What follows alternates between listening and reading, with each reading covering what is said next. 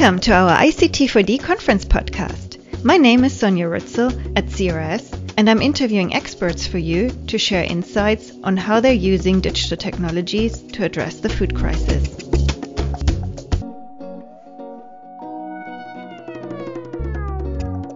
Today it's my pleasure to welcome Anthony Whitbread. He's with the International Livestock Research Institute, short ILRI, as a principal scientist, joining us from Dar es Salaam in Tanzania. Anthony, welcome to our podcast. Yeah, thanks, Sonia. It's great to be here. So, Anthony, we have already worked together for a while. I know you from your previous role at ICRISAT. So, maybe you'd like to tell us a little bit more about your current role, and then uh, we can move on to talk more about livestock farming. Yeah, I joined ILRI, International Livestock Research Institute, and took on a position as a principal scientist around topics like sustainable intensification and digital agriculture. And just recently, I've taken over interim leadership of a program, one of the four programs within ILRI called Sustainable Livestock Systems, which works right across Africa and South Asia and Southeast Asia on issues related to the livestock systems, so livestock farming systems, issues around adaptation to climate change, mitigation, because livestock are, are big emitters of greenhouse gases, and a lot around the, the issues of socio-economics, gender, and social inclusion in, in livestock systems. So, to get us started, could you explain us a little bit more what is the role of livestock farming in food security? Well, I think it's it's well known that livestock's kind of central to food security, particularly in the developing world. There's huge opportunities for livestock in farming systems to support more equitable, more resilient, more nutritious, and often more sustainable agricultural systems and food security. So I think it's maybe a bit of an understudied topic or an underknown topic around what role livestock does play in, in supporting food security. But two thirds of the global population live in kind of crop livestock or livestock systems. And these generate more than 50% of the world's cereals and staples consumed by poor people, but also the bulk of livestock products. So smallholder farmers are producing around 75% of the milk and 60% of the meat and employ many millions of people on farms that are connected to farming industries and livestock value chains. They're a hugely important part of development, often livestock pro poor and pro gender. So bringing livestock into farming systems often benefits you know, minority groups or young people or helps with our issues of equality of women in farms and in rural communities because often women or youth are connected to the livestock value chain. They may be on their small farms responsible for raising small ruminants or chickens, producing eggs and milk and meat for the family, and selling those products in markets so that they have some cash available. So it's a hugely uh, important part of the farming system and a, and a really important way of developing agriculture, particularly in Africa and South Asia. Thank you. What do you see as the main challenges that livestock farming is facing at the moment? Well, there's a perception issue for a start in the developed world. So, developed countries, particularly I think Europe and, and the US, often livestock is seen as a, as a problem in the developed world, often we're eating too much meat. And in the developing world, people are not eating meat or they're eating very small amounts of meat or livestock or animal source foods. So I think the livestock are a culprit for often land degradation, overgrazing, and now they're responsible for something like 15% of greenhouse gas emissions. So livestock also, ruminants also produce methane and carbon equivalents that go into the atmosphere. So they're also responsible for some of the issues we're facing with climate change. So we have to kind of overcome some of this perception and show that the way we approach livestock and sustainability will differ between whether it's the developed world or the developing world. Within the developing world, so when I'm talking about Africa and Asia or Southeast Asia, there's lots of challenges to, to livestock systems. The uh, research, development, and extension systems are often poorly funded. So there's a lack of public support for doing research or doing extension or helping with animal health initiatives. And as a result, there's often very poor or limited private sector involvement in supporting, you know, livestock health or vaccination or feed or inputs and so forth. So that's one of the challenges in the developing world. There's also a really limited data availability. So often in these remote pastoral areas where livestock are central to food security and income, we don't know very much about markets where animals are being sold, the number of animals, what the feed and water supply situation is, what the animal population is. And so when we are hit with these large droughts like we're facing in the Horn of Africa, where we're estimating something like eight or nine million uh, livestock have died in the last 12 months due to drought. It's um, often very late in the that we can respond to these sorts of food security emergencies. So data and data availability is a major limitation to taking things forward.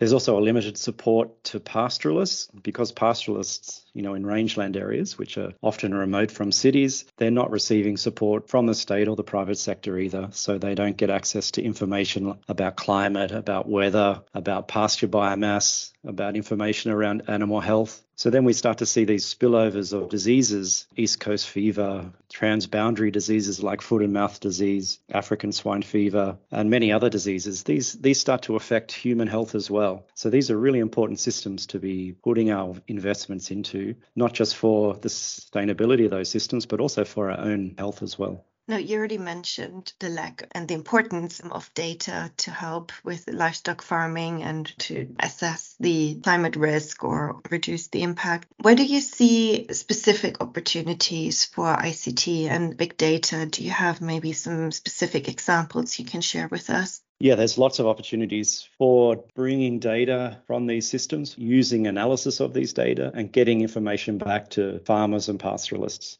And that's where I think digital revolution is helping us overcome some of these intractable issues that have always been there. So there's a couple of examples I'll give you. Perhaps the first one is around insurance. So around 50% of livestock losses, say in Kenya, are attributed to drought. So, about 10 years ago, there was a number of products designed around insurance, and they're called index based livestock insurance or IBLI. And it's often based on very much data. Using insurance can help increase incomes and milk production, can help with the household nutrition and stop uh, pastoralists selling animals in distress. So, that means that they can maintain much better income. And it also helps with um, a lot of animal health aspects as well. So, it kind of reduces the inherent risk of keeping livestock in, in these systems that are subject to regular and persistent droughts.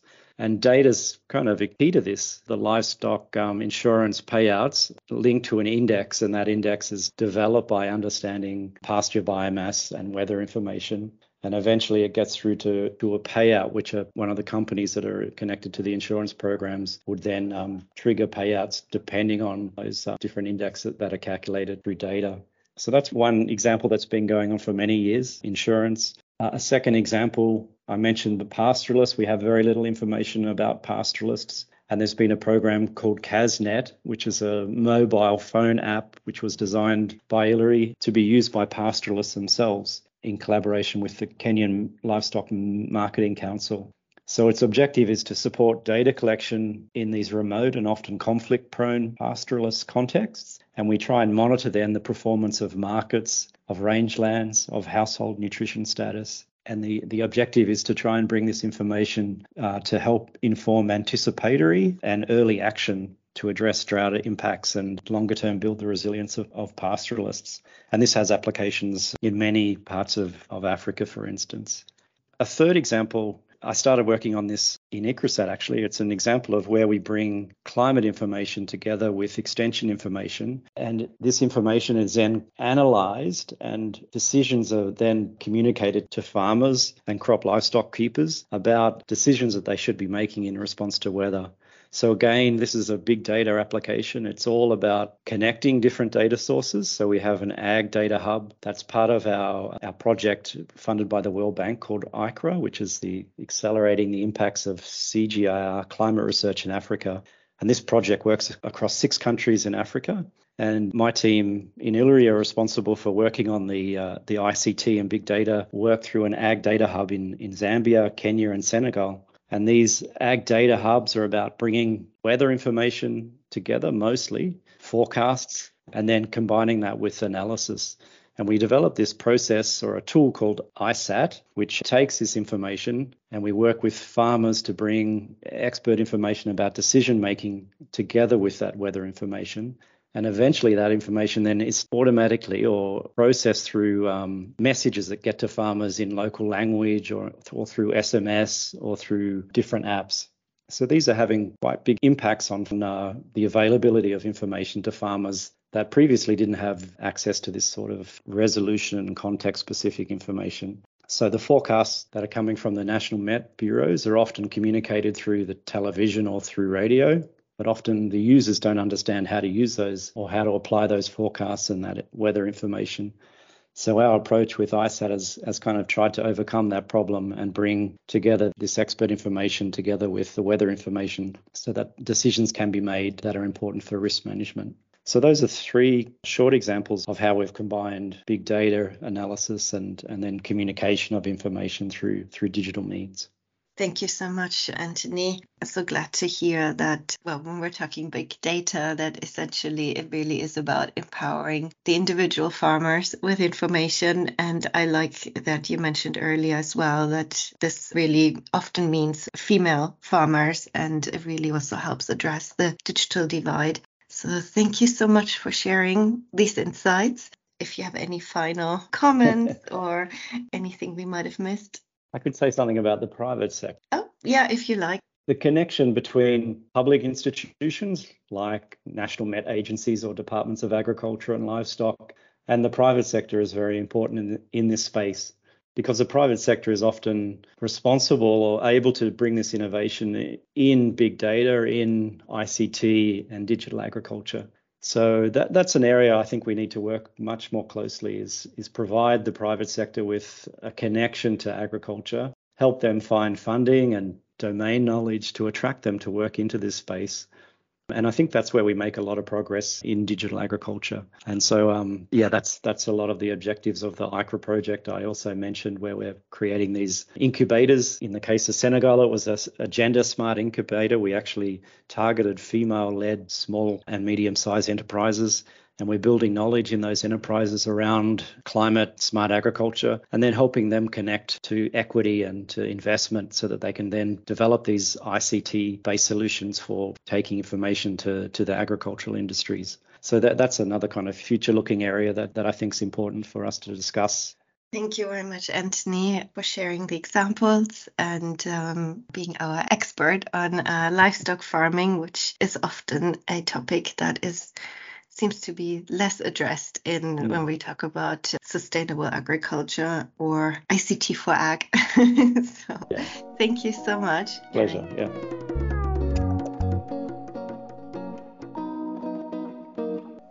And thank you for listening to our ICT4D conference podcast. I hope you join us again next week